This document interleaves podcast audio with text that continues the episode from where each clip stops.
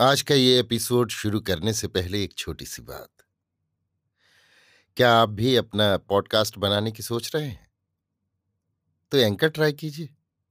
ये पॉडकास्ट बनाने का सबसे आसान तरीका है। नंबर एक, ये फ्री है।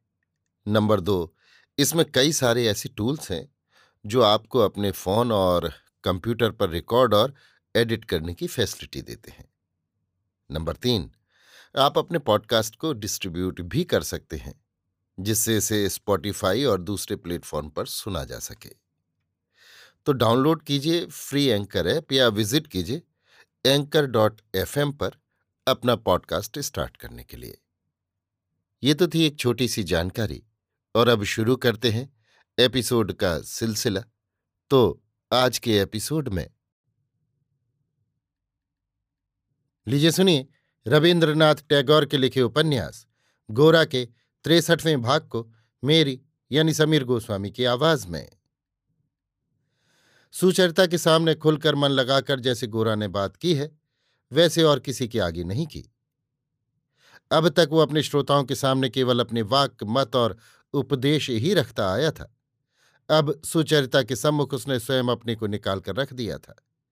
इस आत्म प्रकाश के आनंद में उसके सारे मत और संकल्प न केवल एक शक्ति से, बल्कि एक रस से भर उठे। एक सौंदर्य श्री ने उसके जीवन को घेर लिया। उसकी तपस्या पर मानुष ऐसा देवताओं ने अमृत बरसा दिया था। पिछले कुछ दिनों से गोरा प्रतिदिन इसी आनंद के आवेश से भरकर कुछ सोचे बिना सुचरिता के पास आता था। लेकिन आज हरिमोहनी की बात सुनकर एकाएक उसे ध्यान हुआ कि ऐसी ही मुग्धता के लिए एक दिन उसने विनय का कैसा मज़ाक उड़ाया था और तिरस्कार किया था। आज अनजाने ही उसी परिस्थिति में आकर वो चौंक उठा। अनजान जगह में बेहोश सोया हुआ व्यक्ति धक्का खाकर जैसे हड़बड़ाकर उठता है, वैसे ही गोरा अपनी सारी शक्ति लगाकर अपने को सजग करने लगा। वो बराबर ये प्रचार करता आया था कि पृथ्वी पर अनेक प्रबल जातियों का संपूर्ण विनाश हो गया। भारत ही केवल संयम और दृढ़ता से नियम पालन के कारण सदियों से प्रतिकूल शक्तियों के आघात सहता हुआ अपने को बचाए रख सका है। उस नियम में जरा सी भी शिथिलता स्वीकार करने को वो तैयार नहीं था। उसका कहना था, भारतवर्ष का सभी कुछ लूटा जा रहा है। लेकिन अपने जिस प्राण पुरुष को उसने इस सब कड़े नियम संयम के भीतर छिपाकर रखा है, उस तक किसी अत्याचारी राजा का वार पहुँच ही नहीं सकता। जब तक हम लोग दूसरी जाति के अधीन हैं, तब तक हमें अपने नियमों को और दृढ़तापूर्वक मानना होगा। अच्छे बुरे के विवेचन का समय अभी नहीं है। जो व्यक्ति भंवर में फंसकर मृत्यु के मुँह की ओर बहा जा रहा हो, वो जिस किसी चीज़ के सहारे अपने को बचा सकता हो, उसी को पकड़ता है। ये नहीं सोचता कि वो चीज़ सुंदर है या क्रूप। गोरा हमेशा से यही बात कहता आया था। आज भी उसके पास कहने को यही था। हरिमोहनी ने जब गोरा के आचरण की निंदा की, तब मानो अंकुश की चोट से गजराज तड़प उठा। गोरा जब अपने घर पहुँचा, तब दरवाजे के सामने सड़क में बेंच लगाकर महिम नंगे बदन बैठे तंबाकू खा रहे थे। आज उनके ऑफ़िस की छुट्टी थी। गोरा को भीतर जाते देखकर उन्होंने भी उसके पीछे जाकर पुकार कर कहा, गोरा, एक बात है, सुनते जाओ। गोरा को अपने कमरे में ले जाकर महिम ने पूछा, बुरा मत मानना भाई, पहले पूछ लूँ कि तुम्हें भी कहीं विनय की छूत तो नहीं लग गई? उस इलाके में बार बार आना जाना जो होने लगा है? गोरा का चेहरा लाल हो उठा। वो बोला, कोई डर नहीं है। महिम ने कहा, जैसे ढंग देखता हूँ, कुछ नहीं कहा जा सकता। तुम सोचते हो वो एक खाने की चीज़ है, जिसे मज़े से निगलकर फिर लौट आया जा सकेगा, लेकिन उसी के भीतर बंसी लगी है। ये अपने दोस्त की हालत देखकर ही समझ सकते हो। अरे, चले कहाँ? असल बात तो अभी मैंने की ही नहीं। उधर ब्राह्म लड़की के साथ विनय का ब्याह तो सुनता हूँ। बिल्कुल पक्का हो गया है। लेकिन उसके बाद उनके साथ हमारा किसी तरह का व्यवहार नहीं चल सकता। ये मैं तुम्हें पहले से ही कहे रखता हूँ। गोरा ने कहा, वो तो नहीं ही चल सकता। महिम ने कहा, लेकिन माँ अगर गोलमाल करेंगी तो मुश्किल होगी। हम लोग गृहस्थ हैं। यों ही बेटे बेटियों के ब्याह में जान मुँह को आ जाती है। उसके ऊपर अगर घर में ही ब्राह्म समाज बैठ जाएगा, तब तो मुझे यहाँ से बोरिया बिस्तर उठा लेना पड़ेगा। गोरा ने कहा, नहीं, वो सब कुछ नहीं होगा। महिम ने कहा शशि के विवाह का प्रस्ताव तय हो चला है। हमारे समधी जितने वज़न की लड़की लेंगे, उससे कुछ अधिक सोना लिए बिना नहीं छोड़ेंगे। क्योंकि वो जानते हैं कि मनुष्य तो नश्वर पदार्थ है, सोना उससे अधिक दिन टिकता है।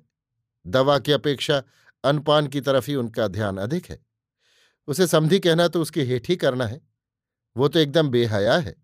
खैर, खर्च तो बहुत होगा, लेकिन उससे जो सीख पाई है, वो लड़के के ब्याह के समय काम आएगी। मेरा तो मन होता है एक बार फिर इस जमाने में जन्म लेकर बाबा को बीच में रखकर अपना ब्याह बाकायदा तय करूँ।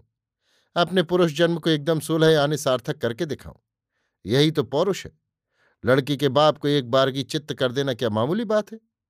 तुमने जो कहा, तुम्हारे साथ मिलकर दिन रात हिंदू समाज की जयध्वनि करने लायक जोश किसी तरह नहीं जुट पाता।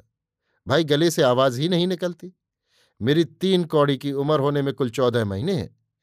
पहली लड़की को जन्म देने की भूल का सुधार करने में सैधर्मणी ने लंबा समय लिया। लेकिन जो उसके विवाह के समय होने तक सब लोग मिलकर हिंदू समाज को ताज़ा रखो। फिर उसके बाद देश के लोग चाहे मुसलमान हों, चाहे क्रिस्तान, मुझे कोई मतलब नहीं। गोरा कोट कर खड़े होते देख महिम बोले, इसीलिए मैं कह रहा था, शशि के विवाह पर विनय को निमंत्रण देने से नहीं चलेगा। उस वक्त इस बात को लेकर कोई हंगामा मचे, ये नहीं होने देना होगा। माँ को तुम अभी से सावधान कर रखना। माँ के कमरे में जाकर गोरा ने देखा। आनंदमयी फर्श पर बैठी आँखों पर चश्मा चढ़ाए। एक कॉपी लिए हुए कुछ लिख रही हैं। गोरा को देखकर चश्मा उतारकर कॉपी बंद कर उन्होंने कहा, बैठो। गोरा के बैठने पर आनंदमयी ने कहा, तुम्हारे साथ मुझे एक सलाह करनी है। विनय के ब्याह की खबर तो सुन चुके हो? गोरा चुप रहा। आनंदमयी ने कहा विनय के चाचा नाराज़ हो गए हैं। वे लोग कोई ना आवेंगे। उधर परेश बाबू के घर में भी इस ब्याह के होने में संदेह है। विनय को ही दोनों ओर का सारा बंदोबस्त करना होगा। इसी से मैं कह रही थी कि हमारे उत्तर के हिस्से का घर तो किराए पर उठा हुआ है। उसके ऊपरी खंड का किराएदार चला गया है। उसी दूसरे खंड में अगर विनय के ब्याह का प्रबंध किया जाए तो बड़ी सुविधा होगी। गोरा, क्या सुविधा होगी? आनंदमयी, मैं न रहूँगी तो उसके ब्याह में सब देखे सुनेगा कौन? वो तो बड़ी आफत में पड़ जाएगा। उस घर में अगर ब्याह ठीक हो जाए तो मैं इसी घर से सब ठीक ठाक इंतज़ाम कर दे सकती हूँ। कुछ झंझट न करना होगा। गोरा ये ना होगा माँ। आनंदमयी क्यों ना होगा? तुम्हारे पिता को मैंने राज़ी कर लिया है। गोरा नहीं माँ, ये ब्याह यहाँ ना हो सकेगा। मैं कहता हूँ मेरी बात सुनो। आनंदमयी क्यों? विनय तो उन लोगों के मन से ब्याह नहीं कर रहा है। गोरा ये सब बहस की बातें हैं। समाज के साथ वकालत नहीं चलेगी। विनय की जो खुशी हो सो करे। हम इस ब्याह को नहीं मान सकते। कलकत्ता शहर इतना बड़ा है, यहाँ घरों की तो कमी नहीं है। उसका अपना डेरा ही खाली है। आनंदमय ये जानती थी कि घर बहुत मिल सकते हैं। लेकिन विनय सभी बंधु परिजनों से परित्यक्त तो होकर अनाथों की तरह किसी तरह किराए के घर में विवाह कर्म पूरा करे, ये उनके मन को अखर रहा था। इसी कारण उन्होंने अपने घर के उस जुदे हिस्से में जो किराए पर उठाया जाता है, विनय का ब्याह करने का विचार मन में पक्का कर लिया था। इससे ये होगा कि समाज के साथ कोई झगड़ा न खड़ा करके वो अपने ही घर में इस शुभ कार्य का अनुष्ठान करके संतुष्ट हो सकेंगी। गोरा की दृढ़ आपत्ति देखकर, लंबी सांस छोड़कर उन्हीं से कहा, तुम लोगों को अगर इतना नापसंद है तो दूसरी ही जगह किराए का घर ठीक करना होगा, लेकिन उससे मेरी बड़ी खींचतान होगी। खैर, जब ये हो ही नहीं सकता तब इसके लिए सोच करना वृथा है। गोरा ने कहा, माँ, इस ब्याह में तुम शामिल होगी तो बात नहीं बनेगी। आनंदमयी, ये कैसी बात है गोरा? तू कहता क्या है? अपने विनय के ब्याह में मैं ना शामिल होंगी तो और कौन होगा? गोरा, ये किसी तरह ना हो सकेगा माँ। आनंदमयी, गोरा, विनय के साथ तेरा मत ना मिले तो कोई बात नहीं, लेकिन इसी के लिए क्या उसके साथ शत्रुता करनी चाहिए? गोरा कुछ उत्तेजित हो उठकर कहने लगा, माँ, ये तुम अन्याय की बात कह रही हो।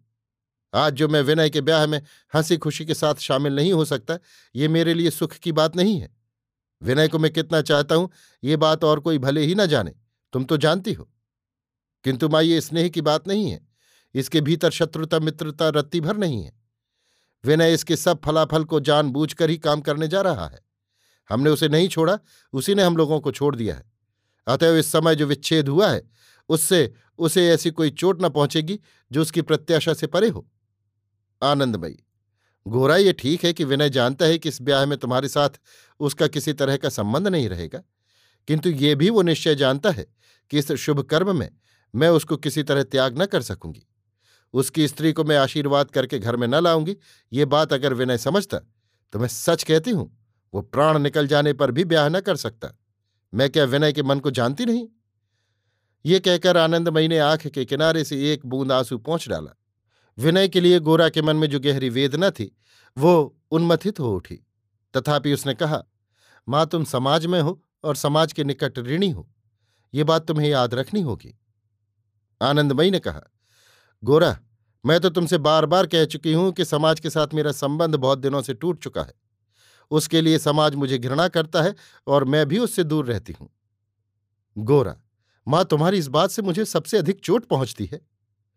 आनंदमयी ने अपनी अश्रुधाराक्रांत स्निग्ध दृष्टि से गोरा के सारे शरीर को छूकर कहा, बच्चा, ईश्वर जानते हैं तुम्हें इस आघात से बचाने की शक्ति मुझमें नहीं है।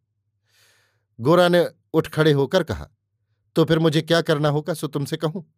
मैं विनय के पास जाता हूँ, उससे कहूँगा तुमको अपने ब्याह के मामले में लपेट कर वो समाज के साथ तुम्हारे विच्छेद को और भी न बढ़ावे, क्योंकि ये उसका अत्यंत अन्याय और स्वार्थपरता का काम होगा। आनंदमयी ने हंसकर कहा अच्छा तू जो कर सके वो कर। उससे जाकर कह, उसके बाद मैं देख लूँगी। गोरा के चले जाने पर आनंदमयी बहुत देर तक बैठी बैठी सोचती रही। उसके बाद धीरे धीरे उठकर अपने स्वामी के रहने के स्थान को चली गई। आज एकादशी थी, इसलिए कृष्णदयाल ने भोजन बनाने का कोई आयोजन नहीं किया था। उन्हें घेरंड संगीता का एक नया बंगला अनुवाद मिल गया था। उसी को हाथ में लिए वो एक मृगशाला पर बैठे पाठ कर रहे थे। आनंदमयी को देखकर वो असमंजस में पड़ गए। आनंदमयी उनसे काफ़ी दूरी रखते हुए कमरे की देहरी पर ही बैठ गई और बोली, देखो, बड़ा अन्याय हो रहा है। कृष्णदयाल सांसारिक न्याय अन्याय के बाहर पहुँच चुके थे, इसीलिए लापरवाही के साथ पूछा, क्या अन्याय आनंदमयी, गोरा को अब एक दिन भी बहलाकर रखना उचित न होगा। धीरे धीरे बात बहुत बढ़ती जाती है। गोरा ने जिस दिन प्राश्चित का प्रसंग उठाया था, उसी दिन कृष्णदयाल के मन में ये बात आई थी।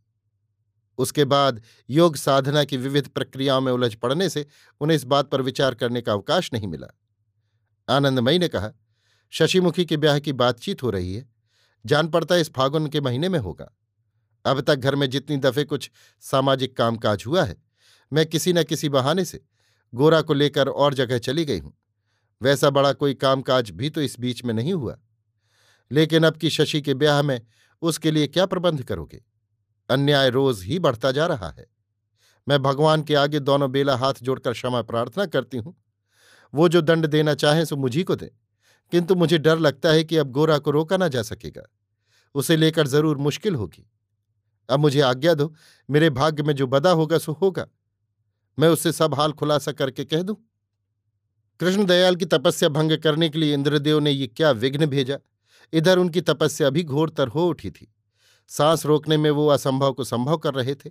भोजन की मात्रा उन्होंने इतनी कम कर दी थी कि पेट को पीठ से मिला देने का उनका हट पूरा होने में अधिक देर न थी। ऐसे समय ये क्या उत्पात हुआ? कृष्णदयाल ने कहा, तुम क्या पागल हो गई हो? ये बात आज ज़ाहिर होने से मुझे कठिन जवाबदेही का सामना करना पड़ेगा। पेंशन तो बंद हो ही जाएगी, शायद पुलिस भी आफत मचावे। जो हो गया, सो हो गया। जहाँ तक जितना संभाल कर चल सको, वहाँ तक संभालो। अगर ना संभाल सको तो उसमें भी विशेष दोष न होगा। कृष्णदयाल ने ठीक कर रखा था कि उनकी मृत्यु के बाद जो होना हो, सो हो। वो तो फिर स्वतंत्र हो जाएँगे। मरने के बाद वो न जान सकेंगे कि और पर क्या गुजरी। फिर उन्हें उन सब बातों पर दृष्टि करने की या घबराने की कुछ दरकार न होगी। क्या करना चाहिए ये कुछ भी निश्चित न कर सकने के कारण उदास मुँह लिए आनंदमयी उठकर चली आई। क्षण भर खड़ी रहकर बोली, तुम्हारा शरीर कैसा हुआ जा रहा है? नहीं देखते? आनंदमयी की इस मूर्खता पर कृष्णदयाल ज़ोर से हंसे और बोले, शरीर? इस विषय की चर्चा किसी संतोषजनक परिणाम तक नहीं पहुँची और कृष्णदयाल ने फिर घेरंड संहिता में मन लगाया। उधर बाहर के कमरे में उनके सन्यासी के साथ बैठे महिम ऊँचे स्वर से परमार्थ तत्व की चर्चा में लगे हुए थे। गृहस्थ को मुक्ति मिल सकती है या नहीं? अत्यंत विनीत, व्याकुल स्वर से ये प्रश्न पूछकर वो हाथ जोड़कर ऐसे एकांत आग्रह और भक्ति से इसका उत्तर सुनने बैठे थे। मानो मुक्ति पाने के लिए उन्होंने अपना सब कुछ दांव पर लगा दिया हो। गृहस्थ से मुक्ति नहीं मिल सकती, किंतु स्वर्ग मिल सकता है। सन्यासी यही समझाकर महिम को किसी तरह शांत करने की चेष्टा कर रहे थे। लेकिन महिम की तसल्ली ही न होती थी। उन्हें मुक्ति चाहिए ही चाहिए। स्वर्ग से उन्हें कोई प्रयोजन नहीं है। किसी तरह कन्या का विवाह हो जाते ही वो सन्यासी की पद सेवा करते हुए मुक्ति की साधना में जुट जाएँगे। इससे उन्हें कोई रोक नहीं सकेगा। किंतु कन्या का विवाह तो ऐसा आसान मामला नहीं है। हाँ बाबा की दया हो जाए तो शायद बेड़ा पार हो सके। अभी आप सुन रहे थे रविन्द्रनाथ टैगोर के लिखे उपन्यास, गोरा के तिरसठवें भाग को मेरी यानी समीर गोस्वामी की आवाज़ में।